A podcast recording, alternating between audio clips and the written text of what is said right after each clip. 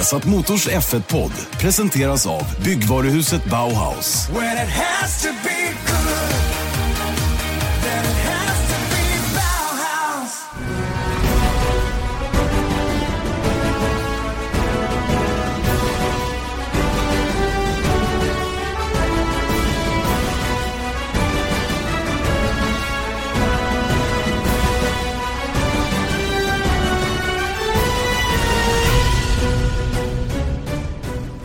Hjärtligt välkomna till Formel 1-podden med Janne Blomqvist och Erik Stenborg. Viasat Motors Formel 1-podd som håller på Acast, iTunes eller på viasatsport.se.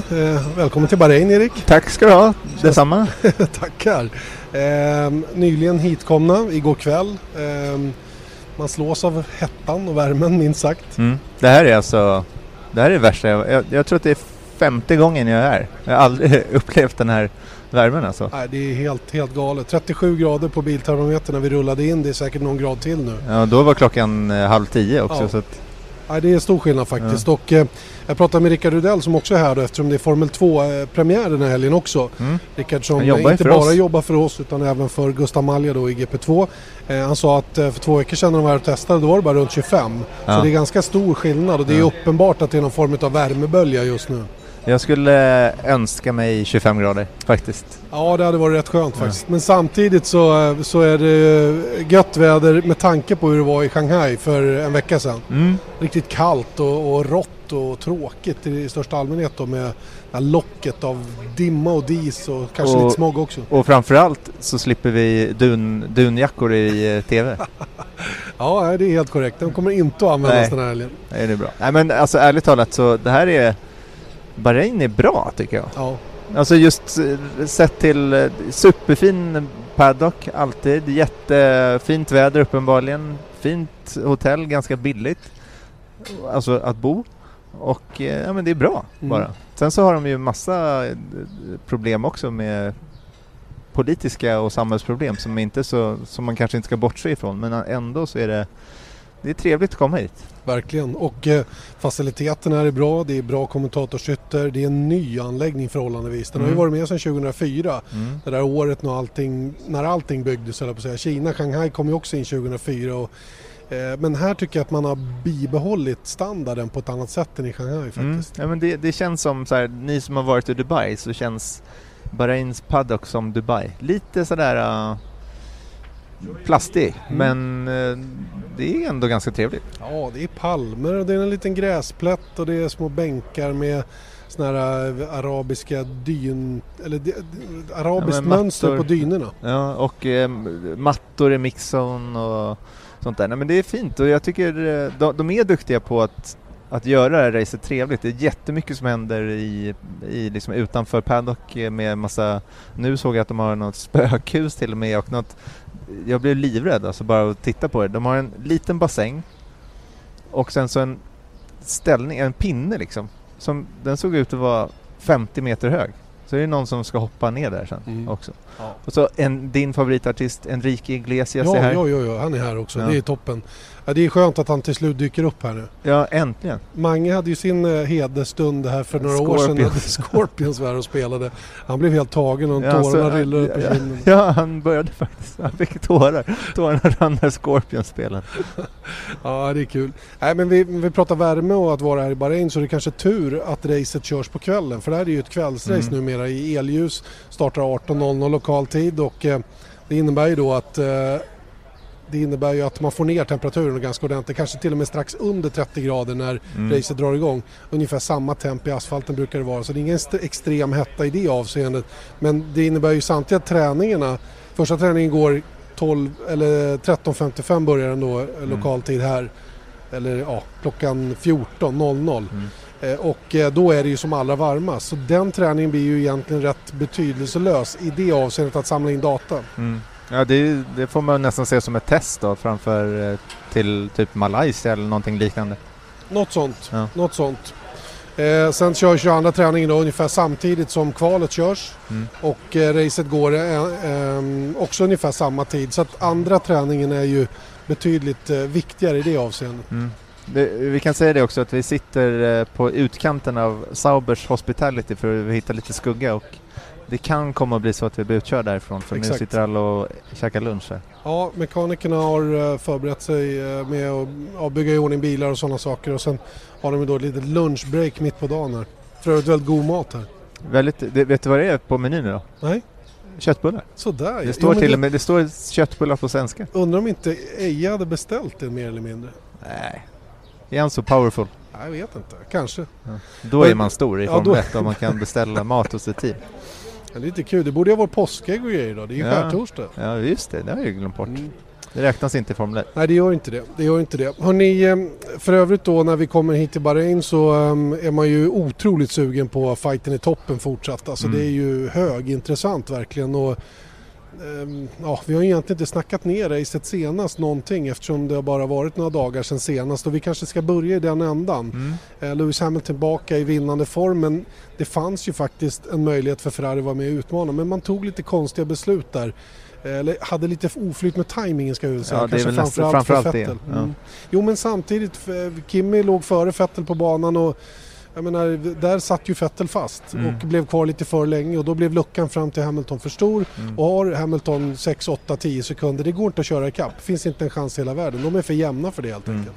Ja, men sen så var det väl framförallt safety caren, att han gick under när det var virtuell säkerhetsbil, och sen så blev det direkt efteråt en riktig säkerhetsbil. Och det gör väl det var väl kanske den största slaget mot hans race skulle jag säga. Ja. Det var ju som Autosport uttryckte det var Ferraris båda förare som sabbade för Vettel. Ja, faktiskt. Och det är lite intressant, för vi ska inte skylla på Kimi. Ville Vettel köra förbi Kimi så får han väl göra det då. Fair and square på banan, det är ingen snack om det. Men som det var, och med den fart som Räikkönen hade, så blev det i praktiken så att Vettel inte fick någon chans riktigt att utmana för segern. Och sen då är förstås Giovinazzis avåkning då. Han är ju också Ferrari-förare, tredje Ferrari, men ersättare då till Pascal Wehrlein senast, som gjorde då att det blev en säkerhetsbil också. Och om man hårdrar lite då så kan man ju säga det att Ferrari-förarna stökade till det för Sebastian Vettel. Det var ju överlag ett lite märkligt race då, med de låga temperaturerna som var hela tiden, och det var svårt att hålla temperatur i däcken. Det var ju något som Marcus Ericsson led väldigt av.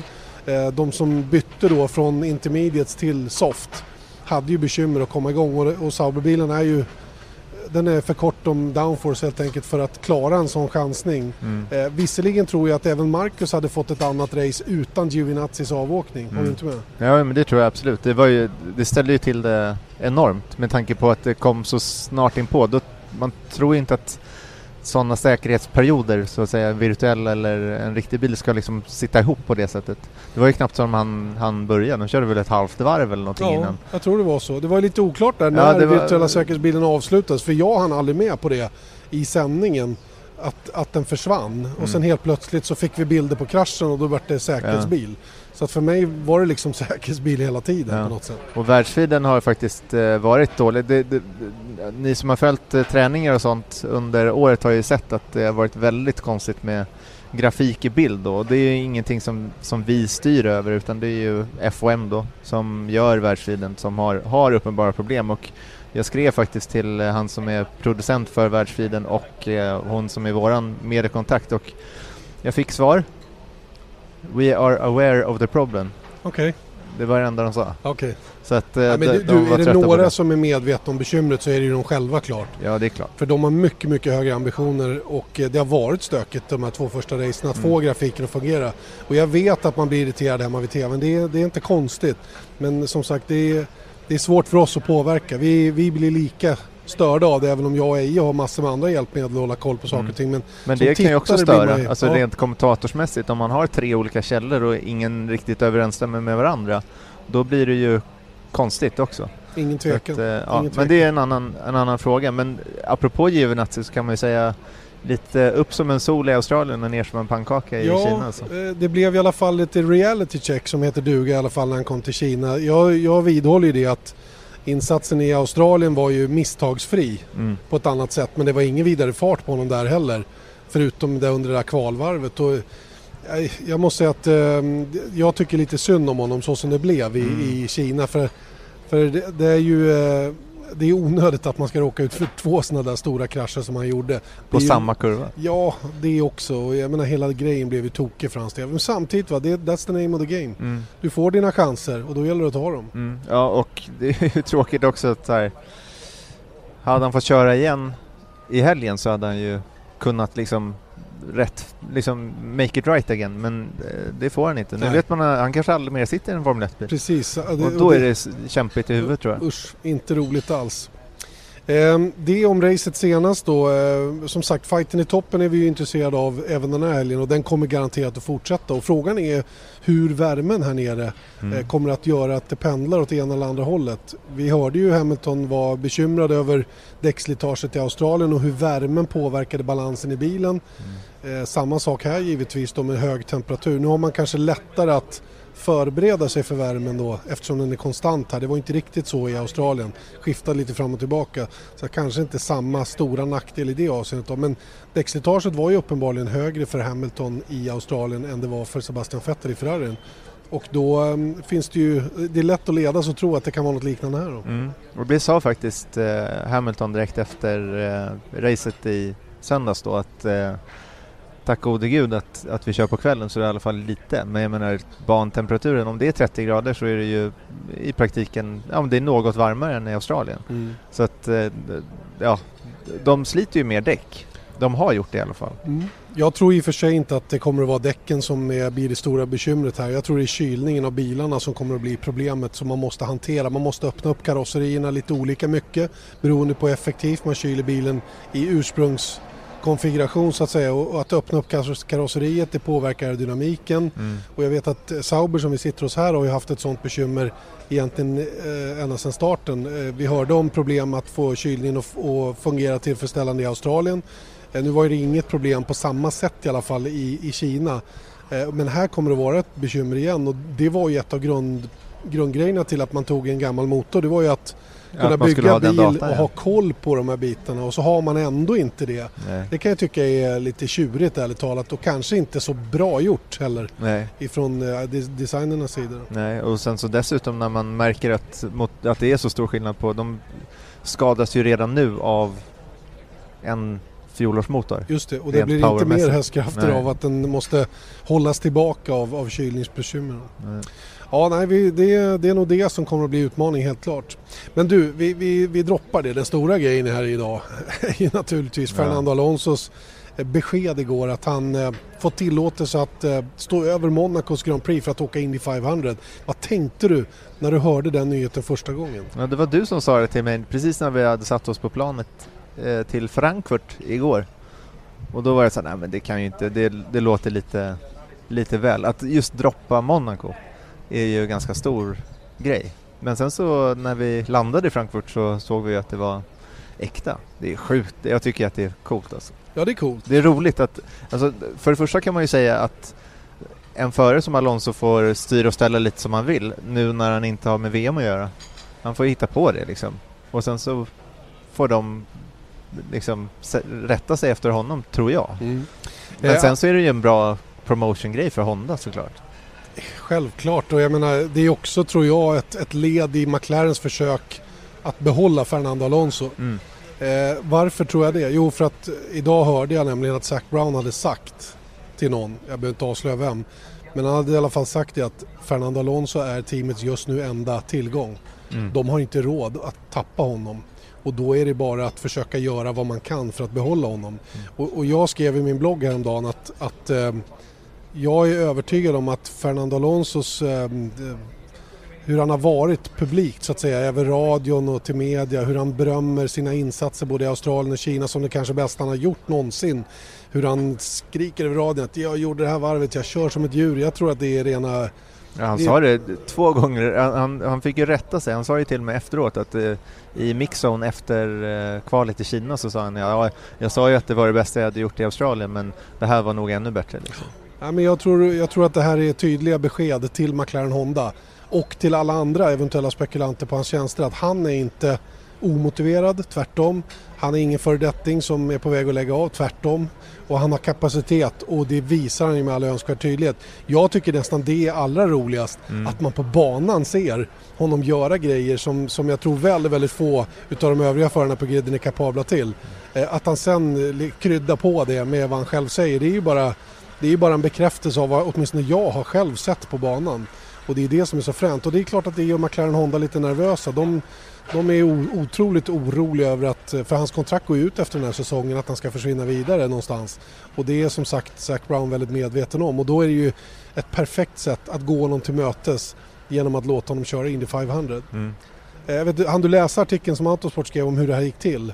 Ja, lite kort. Ja. Ja, det var ju nämligen så att det här började som ett skämt då, enligt Zac Brown själv då, att de hade suttit och pratat om det inför Australien, att Zac Brown hade sagt till Fernando Alonso att vi skulle ju köra Indy 500 tillsammans. Det vore väl cool. McLaren anmälde en bil själva liksom. Och det där var väl Alonso uppfattade som att han hade slängt i lite bete i vattnet och lät det vara så. Men de där diskussionerna fortsatte. Och det här skämtet blev till slut verklighet då. Och jag tror att IndyCar själva har haft väldigt mycket med det här att göra. Andretti Autosport eller Motorsport eller vad de heter har också naturligtvis med kontakterna som finns då med amerikanen Zac Brown har ju varit ovärderliga. Och sen supporter från Honda. För det sitter ju en Honda-motor i den här bilen han ska köra och det var ju naturligtvis självklart att det skulle vara på det viset. Ja. Andretti som vann Indy 500 förra året och det finns massor med grejer och den kommer att köras med McLaren livery och sådana grejer. Va? Så att det var många saker som föll på plats på rätt ställe där och det innebär ju att vi nu ser Alonso köra Indy 500 som rookie. Han får köra rookie orientation hela grejen. Ja. Det är ju coolt. Ju. Ja, det är jättehäftigt och det ska man veta att det föregås ju. Indy 500 det är ju 2 veckor full on liksom, med olika carb day, qualifying day och det är en stor apparat alltså. Ja, jag menar en sån som Alonso som alla kört där, han måste ju helt enkelt skaffa sig licens. Ja, han har aldrig kört på en oval. Eller? Och här går det 400 km i timmen helt plötsligt liksom. Så det är mycket att lära sig tror jag. Jag såg igår att Scott Dixon hade kört 220 miles per hour på Texas Motor Speedway. De här bilarna är ju hysteriskt snabba också. Det är riktigt, riktigt häftigt. Sen om jag tror att han vinner, det är jag mer osäker på. För det börjar ju redan prata om vilka chanser han har att vinna. Det tror jag inte Alonso själv heller. Han började de här diskussionerna mest med tanke på 2018. Monica Kaltenborn förbi just det, och vinka. Kommer förbi oss här. Hon har dottern på plats här också. Snacket var väl från början om 2018 att det var liksom det. Men nu är det ju 5 veckor kvar till årets upplag och det är klart att det är ont om tid. Men jag tycker det ska bli häftigt. Hoppas bara att han inte kraschar eller någonting sånt otäckt. Det vore trist. Ja, det vore ju väldigt tråkigt. Men man vill ju i alla fall att han ska vara med i racet på riktigt. Ja. Och sen så får man ju se hur det går. Men jag vet inte, det är väl folk som har vunnit det där. Ja, vi hade en rookie som vann förra året, som är ex-Formel 1-förare också, ja, Alex Rossi. Exakt. Lite speciellt då med... Ja, men det går. Alltså, det är det som, det var ju faktiskt ett magiskt race i fjol. Absolut. Måste jag säga. Men sen så har vi Graham Hill då, som han vann ju på första försöket också, men det var ju på 60-talet i och för sig. Men han är faktiskt fortfarande den enda föraren som har vunnit F1, vunnit i Monaco, Indy 500 och Le Mans. Och det är ju The Triple Crown som det heter då. Det är som de 3 största racen i världen. Alonso är ju ute efter det. Det sticker han ju inte under stol med. Och det leder ju in oss också på det här med Le Mans. För det är ingen F1-helg i år. Teoretiskt allt som möjligt för honom att köra även där i år. Du tror inte han kommer att göra det. För det tror jag blir efter Azerbaijan. Ja. Men det skulle inte störa. Och det är ju någonting för Porsche att plocka upp då. För Toyota tror jag inte är möjligt. Men tanke på att han kör för Honda. Jag tror det vore inte bra. Det är inte möjligt. Va? Men Porsche skulle ju absolut kunna vara intresserade. De sög upp Hülkenberg som gick och vann på första försöket när det var möjligt för honom att göra det, så att, varför inte? Men Triple Crown är i alla fall en ambition som Alonso har då. Det kommer ju ta något år eller några år innan han kan lösa den biten. Va? Men det betyder ju att han måste vara kvar i Formel 1 lite tag till. Då. Men tänk om han skulle köra Le Mans också med Porsche. Lite alla Nico Hülkenberg. Ah, det vore fränt. Ja. Riktigt, riktigt fränt. För det är också lite det man har saknat tycker jag. Att det är coolt liksom att... hoppa emellan, ja. Ja, att så här, köra lite både och. Det, alltså kolla vilken promotion Hülkenberg fick för att han gjorde det där. Och sen dessutom råkade vinna lite på, kanske inte bara egna meriter, men han gjorde det i alla fall. Det var häftigt. Ingen tvekan. Ja, jättekul. Hoppas att det blir så. Vem ersätter då? Alonso. Tror du det? Ja. Måste vara. Det borde vara det med tanke på att han skrev kontrakt med Ron Dennis som har varit tredjeförare i år. Mm. Så att då är det ju självklart tycker jag. Vem annars? Ja, jag också. Det pratas om Nobar Matsushita, GP2-förare, men varför ska han hoppa in i Monaco? Det känns ju livsfarligt. Verkligen. Men vi kanske kommer få reda på det om vi ser det är test där i veckan efter. Här kommer vi får sällskap bara. Mm. Vi tar en minut i alla fall för Marcus kommer förbi. Jag slår ner. Du får min mick. Ja, du kan få Eriks mick så länge. Hej Marcus. Det är bra. Tjena. Håll koll på sladdarna nu. Jag ska göra mitt bästa. Det var mycket sladdar. Så, nu då. Yes. Är det bra? Ja, tycker jag. Ja. Det är varmt och gött. Så det är som det ska vara här bara. Det får man väl ändå säga. Och du kommer från en helg som inte blev riktigt så tillfredsställande som du hade önskat då i Kina. Mycket tack vare att det blev som det blev då med säkerhetsbilar och sådana saker. Hur har du smält allting som har hänt? Som du säger, speciellt race blev väl inte alls vad vi hade hoppats på. Jag tycker FP3-kvalet var bra, lördagen var bra, men sen som sagt racet egentligen gjorde en bra start, bra första varv, men sen blev det fel när säkerhetsbilen kom ut och vi gick in och satt på slicks och fick inte dem att funka egentligen under hela racets gång, utan de var hela tiden för kalla egentligen och åkte och sladdade runt där och hade ett rätt så dåligt race då. Så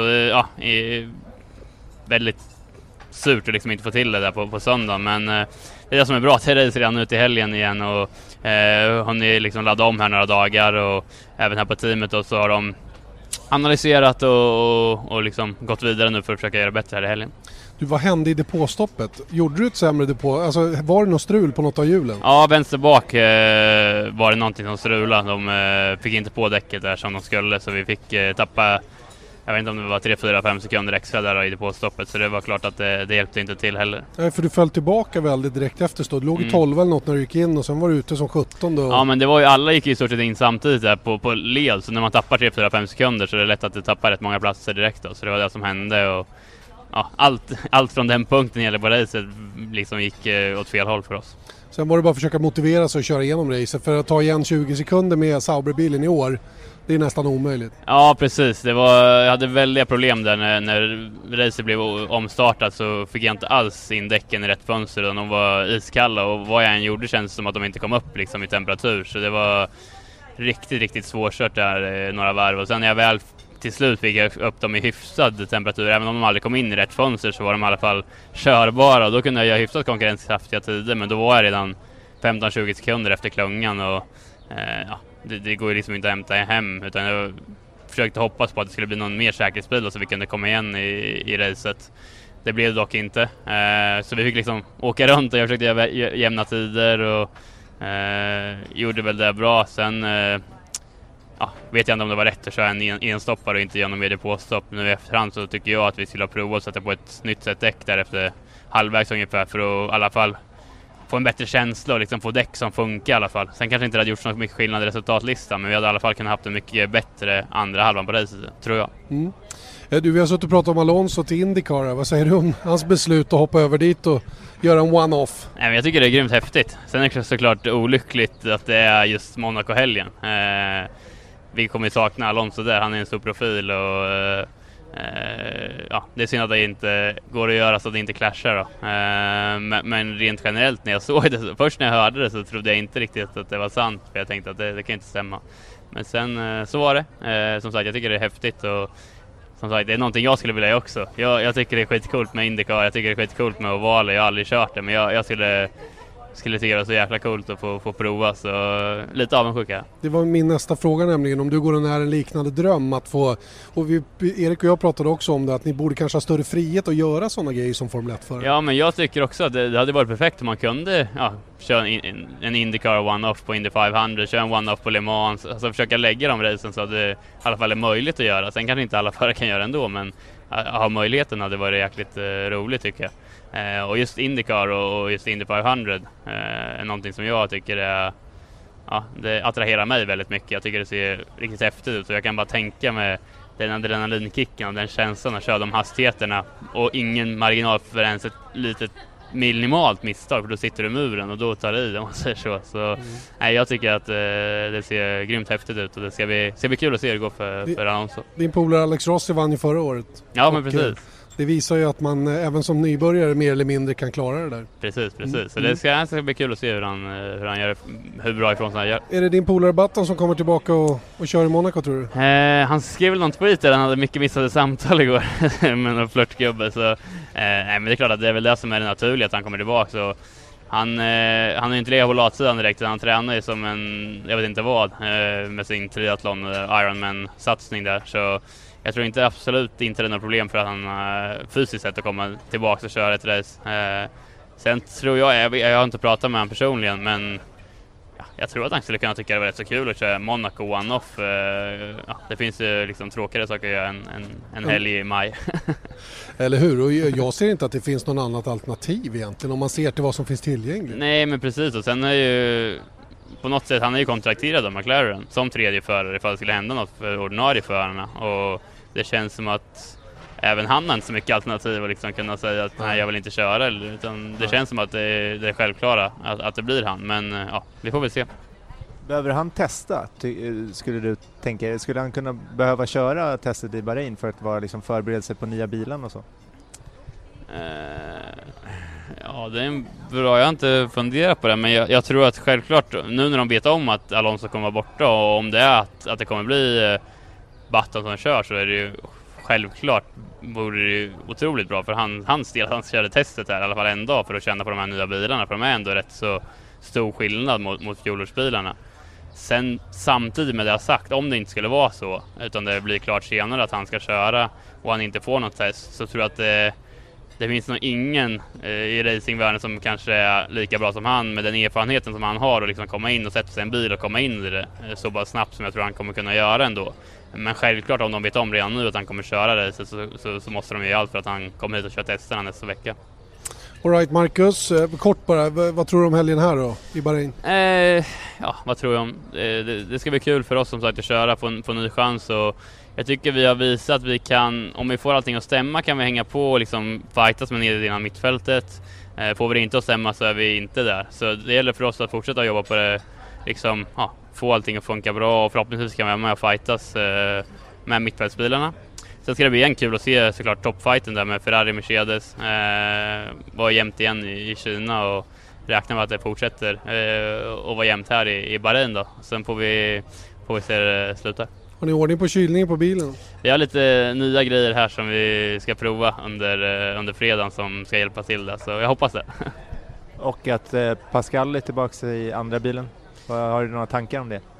Ja, men det är väl först ska man säga att Antonio har gjort ett jäkligt bra jobb. Sen är det klart att det varit olyckligt nu förra helgen med 2 krascher. Det är aldrig kul när det blir så, men förutom det så har han gjort ett bra jobb och kom in i det bra.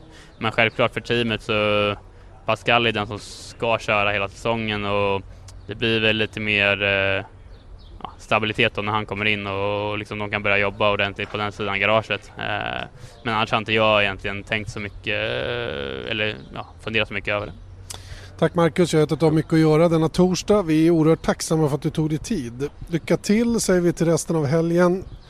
Erik får tillbaka mikrofonen och då kan vi väl nästan avsluta snacket om Alonso i alla fall. Ja, det tycker jag.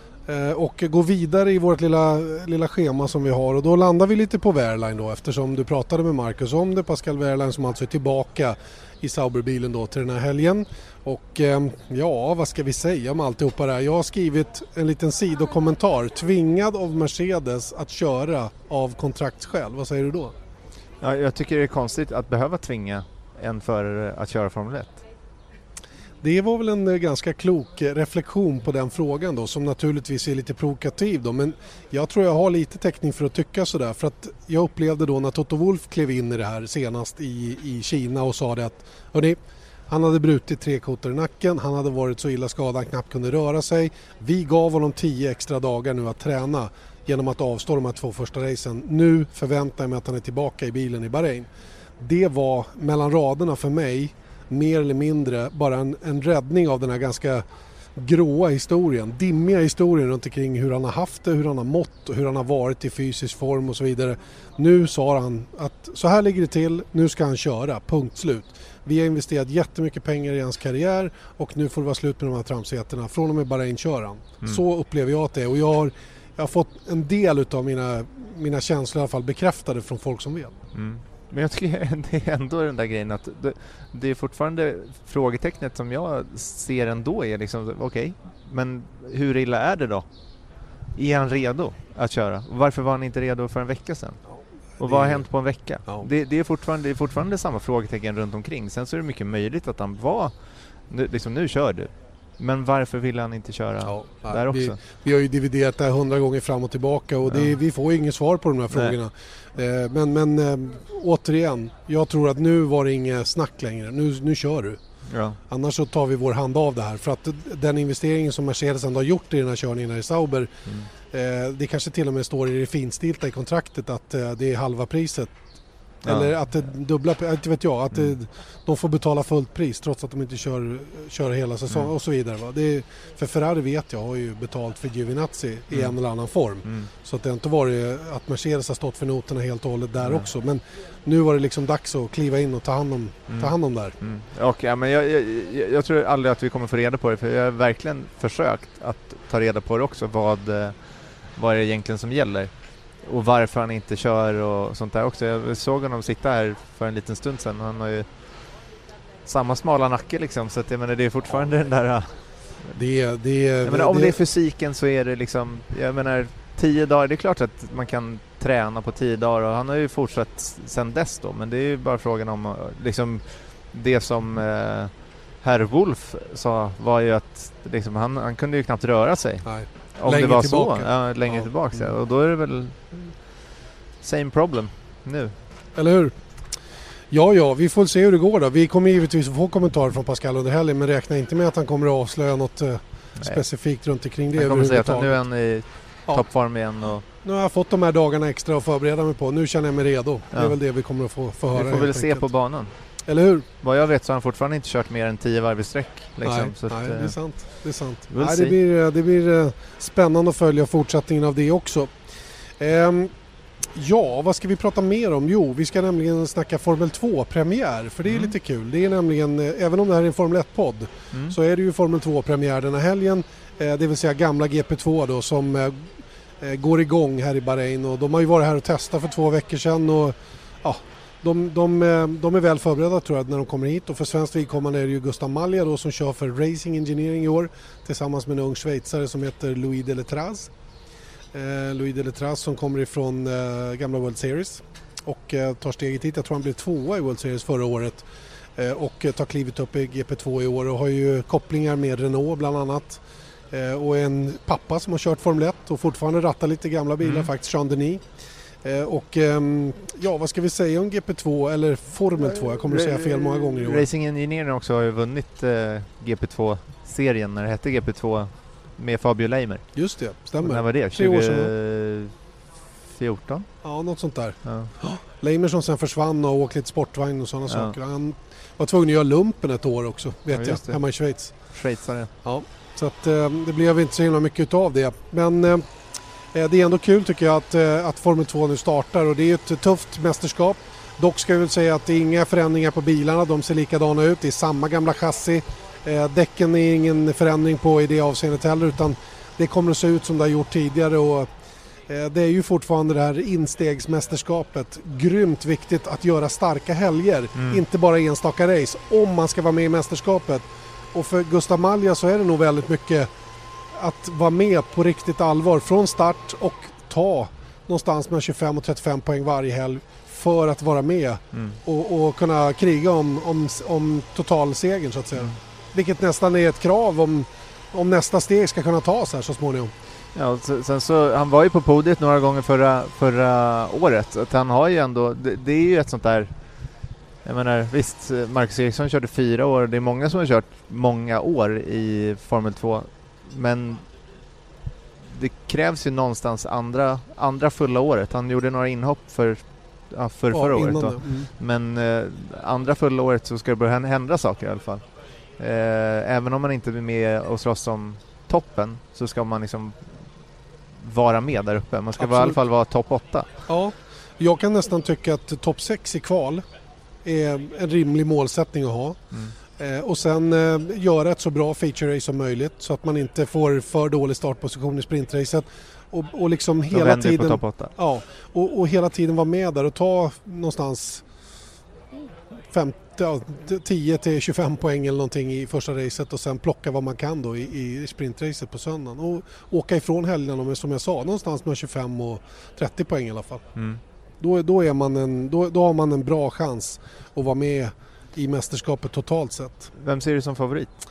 Ja, det är också en svår fråga faktiskt.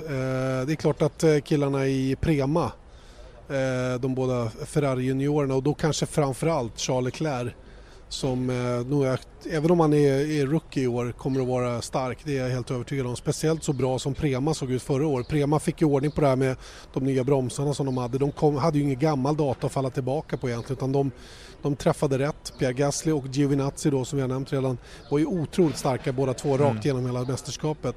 Charles Leclerc kommer att köra tillsammans med Antonio Fuoco, en annan Ferrari junior som är med i Junior Driver Academy som Ferrari har. Fuoco däremot har jag inte varit speciellt imponerad av hittills i GP3, framförallt har han hållit till. Jag tycker han har haft svårt att visa att han är så pass bra att han förtjänar den här platsen i Ferraris Junior Academy. Mm. Nej, men jag tycker samtidigt som F2 är ett väldigt coolt mästerskap så är det ju det är ju svårbedömt tycker jag också. Sen så om det är någon som är superdominant som Stoffel van Dorn var för några år sedan och Gasly och Giovinazzi var ju superstarka i fjol då. Mm. Men det är ändå sådär att det kan variera lite. Det är ofta någon som är som Grosjean eller någon som verkligen går in och mördar allt liksom motstånd. Då är det ju tydligt att se. Men sen så kan det vara lite varierande. Det är svårt att bedöma liksom GP2 föra skickligheten. F2 menar du? Ja. Väntar du innan vi klarar med den här helgen? Det har vi sagt fel många gånger. Mm. Framförallt jag som ska kommentera racet. Ja, tillsammans med Rydell. Just det. Och jag har funderat lite grann på GP2 igen. Formel 2-värdet. Vad är liksom... tidigare var det här otroligt nära både däckmässigt, chassimässigt och bilarna hyggligt nära rent fartmässigt också Formel 1. Nu är det ju större skillnad mellan F2 och Formel 1. Och jag undrar lite grann i och med att Pirelli-däcken har varit så speciella att hantera även i Formel 2 eller tidigare GP2 så blir ju det en helt annan typ av körning där med tire management och hela den grejen. Nu försvinner ju det momentet mer eller mindre i Formel 1. Och frågan är om inte vi står i ett brytpunktsläge där Formel 2 verkligen måste göra någonting nu till 2018 med bilarna, med motorerna, chassit, däcken. Man får inte falla för långt ifrån så att det blir en egen formula så att säga, där man kan vara duktig i Formel 2 men sen har väldigt, väldigt svårt att ta steget upp. Mm. Ja, men jag tror inte att det är på väg att göra det. De snackade ju sig om att det skulle komma en ny bil till i år och sen så har de skjutit på det då, så det kommer väl någonting nytt till nästa. Så jag tror ändå så här att just att det heter Formel 2 blir så mycket tydligare, även om det inte har något värde på banan så är det ändå att så här, det är Formel 2 och det var tidigare liksom en väldigt tydlig steg, Formel 3, Formel 2, Formel 1. Det är liksom det är Formel 2 man ska gå igenom, och tidigare så fanns ju World Series var Renault för i fjol heter det väl V8, Formula V8 eller någonting sånt där. Ja. Men nu finns ju inget alternativ egentligen om du ska köra motorstarka formelbilar. Nej. Och det tycker jag också är ganska bra. Ja. För att om man tittar på, det är 7 förare i dagens fält som har kört GP2 eller F2 då. Men det har varit ännu mer. Ja. Och jag tycker det är liksom rätt att man ska komma därifrån. För tidigare så var det liksom lite 50-50 World Series och GP2. Mm. Och Red Bull valde ju World Series många gånger för att det var billigare. Det kostade ju hälften så mycket som att åka i GP2, och det var ju därför man valde att satsa på och utvärdera sina förare där då, även om man körde Michelin-däck och hade andra förutsättningar på det sättet då. Och i och med att F1 har liksom börjat gå snabbare så kanske det finns det här steget som Lance Stroll gör i år från F3 till F1, det är ju helt plötsligt ett jättekliv. Men sett till fjol när det var 5 sekunder snabbare per varv så var det inte lika stort kliv. Så nu kanske man inte kan Alltså mellan GP2 och F1. Men nu är det så himla stort krig, så kanske man det motiverar införare i F2, både från F1-teams sida och från deras egna del. Just det. Och det tror jag kan vara bra för mästerskapet också. Ja. Ni följer premiärracen utav Formel 2 på Viasat Motors under helgen, så det ska ni inte missa. Ni får hålla koll i tablåerna för tider. Vi tar en liten kort paus härifrån, men vi är alldeles strax tillbaka. Då är vi tillbaka igen i Formel 1-podden. Viasat Motors Formel 1-podd, Janne Blomqvist, Erik Stenborg, och vi har ju pratat en hel del om IndyCar tidigare, eftersom Alonso då tar och kör Indy 500, får ledigt från McLaren Honda då för att göra Indy 500 då istället för att köra Monacos Grand Prix. Och det leder in oss på veckans lyssnarfråga. Lyssnarfrågan som ni skickar till oss via hashtaggen F1-podden. Mycket tacksamma för alla de frågor som har kommit in. Idag har vi ju valt en fråga baserad på det här hoppet som Alonso gör. Det kommer från Kristoffer Eriksson. Vi har tyvärr inte hunnit få någon ljudfil av honom idag, så vi får ställa frågan själva då. Men det är alltså Kristoffer Eriksson som ställer den här. Han frågar efter de 10 största skillnaderna mellan F1 och IndyCar. Tekniskt, banor, personal, med tanke då på Alonsos inhopp då på Indy 500. Och 10 största skillnaderna, det är väl... Ja, men det är stora skillnader, ja, det är det ändå. Även om det är liksom USAs Formel 1. Om man börjar med motorerna, så har ju Formel 1 1,6 liters V6-or med turbo och hybridteknik. I IndyCar så har de ju 2,2 liters V6-or, dubbelturbo, ingen hybridteknik till exempel. Och det gör en stor skillnad i liksom hur de här bilarna körs. Absolut. Rent effektmässigt så är det också ganska stor skillnad nu. Någonstans mellan 550 till 700 hästar i en IndyCar-bil, beroende på hur mycket turboboost man använder då. Och det är ju jättestor skillnad nu när Formel 1-bilarna med full output kanske ligger drygt 1000 hästkrafter. Ja. Närmare F2 då än Formel 1 i det avseendet för IndyCar-bilarna. Ja, men verkligen. Sen så har de ju 6-växlade lådor. Det är ju också sådana här paddelväxlar, medan F1 har 7. 8 till och med. Precis. Du såg mina ögonbryn som åkte upp där när jag drar till exakt, med någonting. Exakt. Nej, 8 växlar har vi, och några var ju uppmärksamma och såg till exempel att Verstappen startade på 2:an senast. Naturligtvis för att det är så mycket vridmoment på 1:an och att det förmodligen bara skulle spinna. Då hade de mappat antagligen så att han kunde starta på 2:an. Vilket var ett smart drag med tanke på hans första varv avlöpte. Så att det är också en liten skillnad. I IndyCar åker man ju på E85 också. Det är ju något annat. Sunoco E85, en blandning 85% etanol och 15% bensin. Och det är ju en skillnad också mot vad vi kör i Formel 1 då, där man åker på vanlig bruksbensin då, fast med massa tillsatser i dem. Ja, otroligt. Vi gjorde ett rep om det. Det är roligt att vara med Petronas, alltså Mercedes bränsleleverantör. Han bara i den intervjun så säger han så här, men det är samma liksom. Ja. Men sen så när man börjar fråga inte om det så får det liksom... Ja, men i grunden är det samma. Ja, det är i grunden är det, men det är så rent du kan få det. Oh ja. Och rätt så här, till och med hur bensinen förbränns i liksom olika stadier. Varje gnista liksom är uträknad på... Och hur man numera jobbar med högtryck i motorerna också för att få den att självantända innan gnistan kommer. Och man tankar också Indy. Just det, det gör man. Det är en stor skillnad faktiskt. Och det är en annan fråga vi ska ta upp i en annan podd. För det är många som efterfrågar tankningen tillbaka i Formel 1. För att man menar att det ger ytterligare en dimension rent strategiskt. Då. Det kan vi prata om länge och mycket, fast inte i den här podden. De har ingen servo i IndyCar heller. Nej. Vilket också har att göra med... Liksom jag minns när jag pratade med Felix Rosenqvist om... Han testade ju IndyCar i fjol, va? Just det, Ganassis.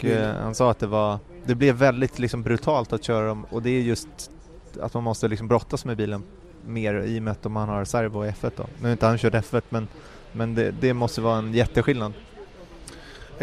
Man åker på Firestone-däck som, ja, det är ju vanliga racingdäck fast med lite andra dimensioner.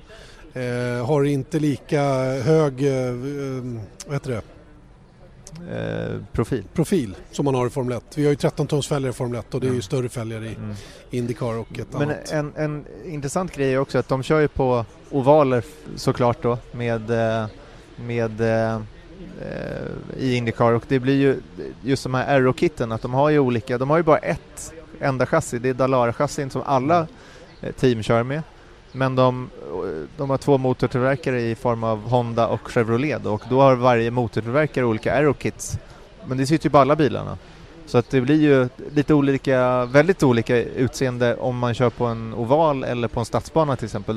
Då de aerokitten i IndyCar ser ju faktiskt ganska knasiga ut. Ska man vara lite subjektiv så tycker jag de är rent ut sagt fula. Ja. Det är en gräslig racerbil i det avseendet. Ja. Och där har man ju gjort precis tvärtom. Och jag såg första racet förra året i St. Petersburg i Florida. Och vingdelar flög i varenda liten närkontakt och de skar däck och det var totalt kaos. Och jag kan inte för mitt liv begripa hur man kan tillåta så här mycket småvingar på de här bilarna som man har. Och det har de haft jättemycket kritik för också när de införde de här aerokitten. Det var ju det året som vi hade rättigheterna till IndyCar också. Det var jättetjafs alltså. För att det var liksom inte dit man ville gå. Men sen så har de ju fortsatt med lite modifikationer då såklart. Alltså problemet som de har är att de åker på så olika banor och att de måste anpassa bilarna efter. Och när man åker på en superspeedway som de gör nu, Texas Motor Speedway till exempel, så går det ju så hyggligt fort. Och så åker man som St. Petersburg då, som är en eller Long Beach som det var senast här, då är det ju något helt annat. Det man också har är de här påkörningsskydden på hjulen i bak. Man är ju rädd för att fram- och bakhjul ska mötas och bilarna lyfter och sådana grejer. Och det är också en stor risk, framförallt på ovalerna då, där det går ruggigt fort. Ja, kolla på Kenny Breck. Ja, till exempel. Eller på Dan Weldon då tyvärr. Ja, just det. Så råkade ut för en liknande krasch. Ja, och de hette ju faktiskt Dallara DB15 eller någonting sånt där. Och det var efter Dan Weldons förolyckandes då. Men sen så en väldigt intressant grej apropå jämnheten i IndyCar. Där har vi ju årsbudgeten ska alltså ligga mellan 5 och 15 miljoner dollar. Okej. För att driva liksom de största teamen har 15 miljoner dollar. 15 miljoner, vad är det då? Det är runt 100 miljoner då. Ja, då skulle jag säga... Ja, alltså det är väl lite drygt det då. Men jag menar det är ju... Det är budgeten för cateringen i Formel 1. Ja, exakt. Typ. Det kommer inte... Jag menar, där har vi ju, säg 50 miljoner dollar för ett team som Force India Sauber. Och sen så kanske... det räcker inte. Det är mer då. Ja, jag tror att de har ju budgetar på runt 1 miljard de här små teamen också. Va? Ja. Har de så mycket? Ja, absolut. Det trodde jag var liksom Mercedes. Nej, det är 2,5 kanske upp mot 3 miljarder. Så att det är väldigt stor skillnad. Ja. Se vad utbildande den här F1-podden är. Eller hur? Så att det är väl de avgörande skillnaderna som är 24 bilar åker man med normalt. 34 bilar får ett starttillstånd på Indy 500. Den banan är ju cool. Jag har ju varit där. Jag har till och med suttit på den här svinvassa asfalten bara för att känna.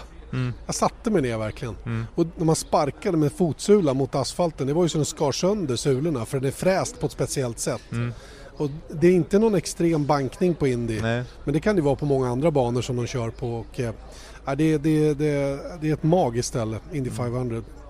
Verkligen. Go there. Det leder in oss lite grann på en fråga som också har kommit. Sänder vi Indy 500? Vem sänder Indy 500? Kommer vi att sända Indy 500? Ja. Jag ställer frågan till dig. Ja, sätter mig på pottkanten. Jag kan inte svara faktiskt.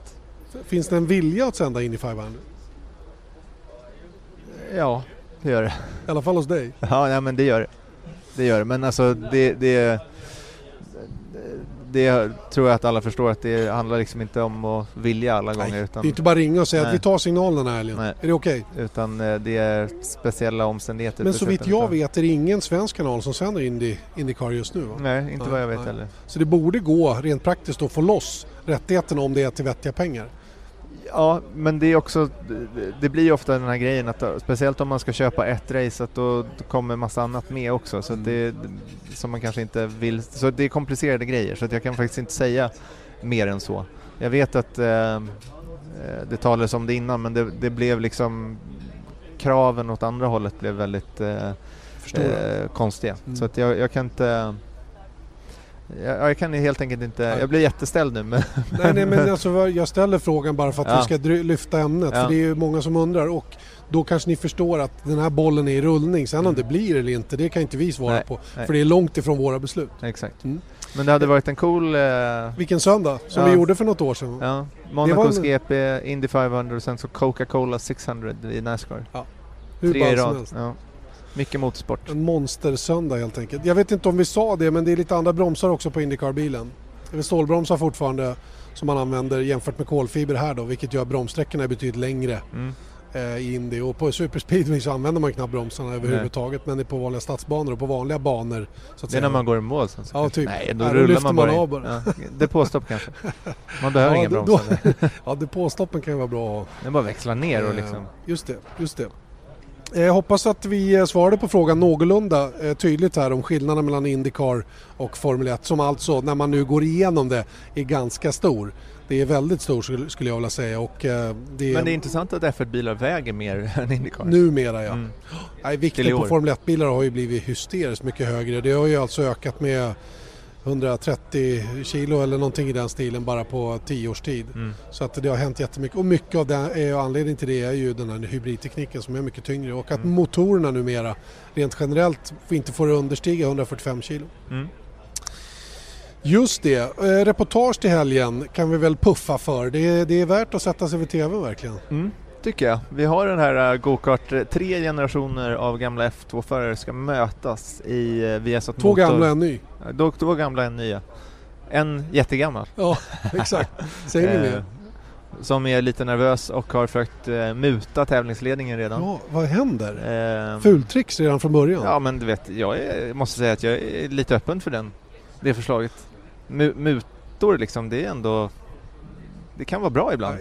Jag tar inget ansvar för de här kommentarerna överhuvudtaget. Jag är fullständigt objektiv. Ja visst, helt så kan det vara. Men jag tror att den mannen behöver muta för att ha någonting med det här att göra. Jag tror det också. Men, det är 40 år sedan han körde go-kart. Ja, men jag sa det så att, är du med på det? Han bara, ja jag tror det. Så bara, hur tror du det känns att åka? Vi pratade såklart om Eje då. Att köra go-kart bara. Nej, jag vet inte. Jag har inte gjort det på 40 år. Så att... Och den mellan gamla föraren då, Rickard Rydell. Ja. Han körde väl egentligen aldrig Formel 2 va? Men Formel 3000. Ja, men det var ju Formel 2. Ja. Och sen är det givetvis då Gustav Malja som ska göra premiär i helgen i F2. Så det ska bli jättekul. Följ med på det. Detta kommer på lördag och sen så har vi ju en liten extra inblick på Force Indias båda förare. De kom ju 4 i fjol i konstruktörs-VM, vilket var, de hade ingen business att vara där egentligen med tanke på deras budget och sådant, och de har tagit poäng mycket bra i år, och trots extremt små resurser så har de väldigt bra bilar. Ja. Ändå. Och jag trodde inte att de skulle vara så pass bra med som de har varit i år heller, men... Och hittills har de ju, tror jag, maximerat det material de har, men de är inte riktigt på den nivån. Nej. Tycker jag är rätt tydligt. Sergio Perez och Esteban Ocon får ni träffa lite närmare den här helgen. Erfarenhet kontra lite mindre erfarenhet, eller väldigt lite erfarenhet. Perez som dröjde länge med att signa kontraktet till exempel, bidar sin tid, vet att det öppnar upp på förarmarknaden inför 2018. Och så Esteban Ocon då, som tog över första platsen hos Mercedes juniorerna, som Mercedes då puttade in hos Force India då, till den här säsongen. Noggranna med att skola in honom fortsatt då, för att eventuellt ta upp honom i huvudteamet då så småningom. Så det blir intressant att höra. Avslutningsvis så ska vi också bara påminna om helgens tider, där vi imorgon fredag startar 12.55 träning 1. Träning 2 16.55, träning 3 ser ni på lördag eftermiddag 13.55, och sen startar vi uppsnacket inför kvalet 16.40 och race-sändningen den drar igång på söndag eftermiddag 16.15. Och så glöm inte F2 och TCR International Touring Car-mästerskapet där vi har West Coast Racing från Halmstad som är med och tävlar. Och de kör också här i Bahrain. Yep. Och live och allting. Yep. Det är hur kul som helst. Ja. Massor att följa under helgen alltså på våra kanaler, Viasat Motor, via Play och på TV10 då när det gäller kval och höjdpunkter från Formel 1-loppet som ni ser på söndagskvällen med start klockan 9 brukar det vara. Ja. Någonting sånt. Kolla på internet. Som sagt, kolla tablåerna. Och sen vet ni också att Viasat Motor finns på både Instagram och Twitter och alla andra grejer. Så håller ni koll på Facebook-sidan, facebook.com/Viasat Viasat Motor Sverige. F1 Magasin, ja. Eje ska vi ropa hit. Han cool ser ut. Han är ju grymt cool. Vad ska man hålla ögon på den här helgen, Eje? Ja, det beror på vad man är här för. Jag menar, det finns vilket klassiskt älgsvar. Om man är här för att titta på Formel 1, då vet jag vad man ska titta. Men som det är mycket då annat intressant att se. Nej, skämt åsido, du tog mig på sängen där. Men jag tycker ju att vi har sett nya reglementet. Förhoppningsvis får vi se mer av det vi såg i Kina. Täta, fina dueller. Och jag väntar, jag tycker bästa delen på den här banan är ju direkt efter sektor 1. Kurva 4 är det där uppe, va? Man vänder ner där i den här kombinationen. Och det går ju, det pågår ända ner till kurva 10 egentligen. Mm. Där är jag övertygad om att vi kommer att få se en hel del bra fighter. Det har vi fått förut, tidigare. Och jag är övertygad om att det kommer bara bli bättre nu. Så att, kolla på det. Du gillar den här banan, eller hur? Ja, det gör jag. Men det kanske beror på att jag aldrig har kört här. Du, Mercedes eller Ferrari? Ferrari kanske. Mm. Kanske. Kanske. Väldigt definitivt svar. Eventuellt. Ja. Ja, det är bra. Ja, det är bra. Toppen. Hörrni, vi rundar av F1-podden för den här gången. Tillbaka om en vecka igen. Givetvis följ oss fortsatt under helgen. Då får det vara på tv istället. Eller på Viaplay. Som sagt, vi är tillbaka om en vecka igen. Tack säger nu Janne Blomqvist och Erik Stenborg. Viasat Motors F1-podd presenterades av byggvaruhuset Bauhaus.